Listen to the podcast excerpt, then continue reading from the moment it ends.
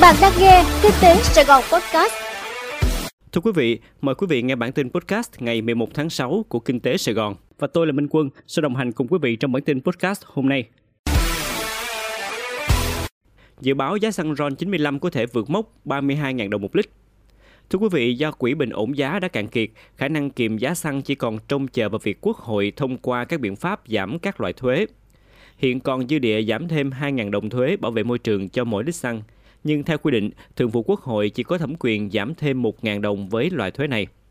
Giá dầu thô trên thị trường thế giới vẫn chưa có dấu hiệu hạ nhiệt. Theo đà tăng mạnh của giá xăng dầu thế giới, giới kinh doanh mặt hàng này dự báo trong kỳ điều hành vào ngày 13 tháng 6 tới, giá xăng trong nước có thể sẽ tiếp tục điều chỉnh tăng cao. Nếu không có các biện pháp can thiệp khẩn cấp, dự báo trong kỳ điều hành ngày 13 tháng 6 tới, giá xăng bán lẻ trong nước có thể sẽ tăng thêm 700 đến 1.000 đồng một lít, kéo giá xăng RON 95 lập kỷ lục mới vượt mốc 32.000 đồng một lít. Điều này dẫn đến nhiều hàng hóa và dịch vụ khác cũng sẽ tăng giá theo. Việt Nam tăng bậc, xếp hạng 68 trên 120 về chỉ số minh bạch ngân sách. Thưa quý vị, chỉ số công khai minh bạch ngân sách năm 2021 của Việt Nam xếp hạng thứ 68 trên 120 quốc gia và vùng lãnh thổ, tăng 9 bậc so với năm 2019 và 23 bậc so với năm 2017. Thông tin này được Bộ Tài chính chia sẻ với báo chí chiều ngày 9 tháng 6. Kết quả khảo sát ngân sách mở toàn cầu năm 2021 do Tổ chức Hợp tác Ngân sách Quốc tế IBP công bố cho biết điểm số công khai minh bạch ngân sách của Việt Nam được cải thiện so với các kỳ đánh giá trước. Cụ thể, trụ cột về minh bạch ngân sách của Việt Nam đạt 44 trên 100 điểm, xếp ở nửa cuối của bảng xếp hạng và đang ở mức độ thông tin có sẵn giới hạn. Trụ cột giám sát ngân sách đạt 80 trên 100 điểm, thuộc nhóm các quốc gia có điểm tốt nhất còn trụ cột về sự tham gia của công chúng được đánh giá 17 trên 100 điểm, cao hơn trung bình toàn cầu là 14 điểm. IBP cho biết Việt Nam đã có sự cải thiện về báo cáo ngân sách cho công dân và cung cấp thông tin ước tính dự toán ngân sách trong nhiều năm. Đà Nẵng kêu gọi đầu tư vào nhà máy xử lý chất thải rắn. Thưa quý vị, Sở Tài nguyên và Môi trường thành phố Đà Nẵng đang mời các nhà đầu tư quan tâm đăng ký thực hiện dự án nhà máy xử lý chất thải rắn sinh hoạt 1.000 tấn một ngày đêm tại khu liên hợp xử lý chất thải rắn thành phố Đà Nẵng theo hình thức PPP đối tác công tư.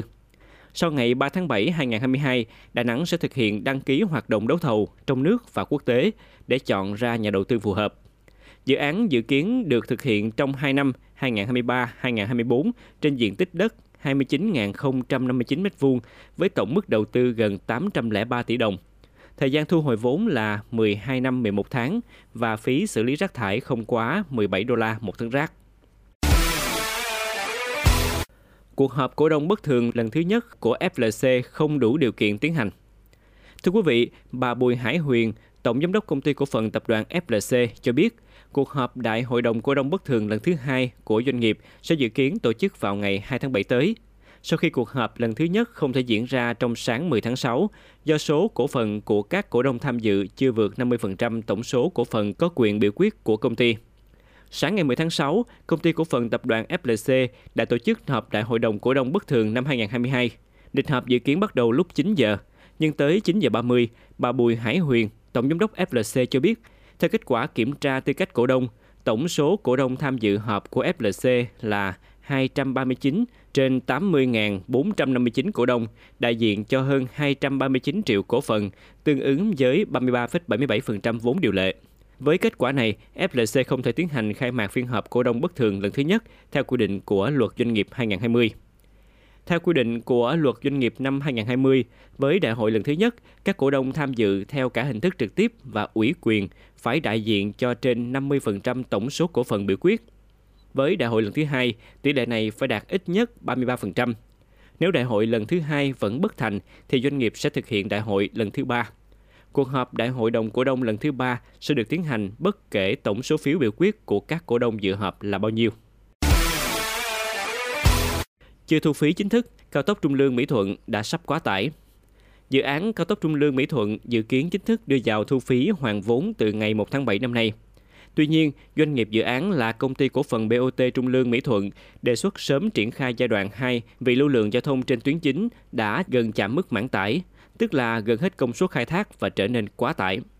Công ty cổ phần BOT Trung Lương Mỹ Thuận cho biết, tính từ ngày 30 tháng 4 năm nay, tức thời điểm cho phép xe lưu thông miễn phí trên cao tốc Trung Lương Mỹ Thuận, Đến nay, tổng lưu lượng xe lưu thông trên tuyến chính đạt khoảng 800.000 lượt, tức đạt mức trung bình khoảng 23.000 lượt xe một ngày đêm.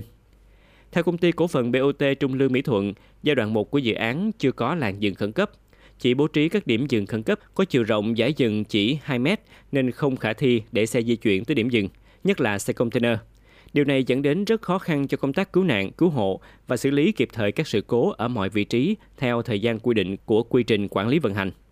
Công ty cổ phần BOT Trung Lương Mỹ Thuận đề xuất các đơn vị liên quan phải cấp thiết bổ sung ngay các điểm dừng cứu hộ cứu nạn, kiểm tra kỹ thuật đáp ứng quy mô theo chuẩn đường cao tốc để kiểm tra kỹ thuật cứu hộ cứu nạn, tiếp nhiên liệu, xử lý sự cố phương tiện hư hỏng, đảm bảo an toàn cho người tham gia giao thông.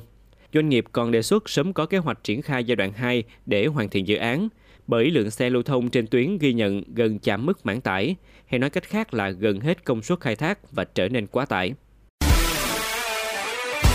Quý vị vừa nghe xong bản tin podcast của Kinh tế Sài Gòn. Hẹn gặp lại quý vị trong bản tin ngày mai.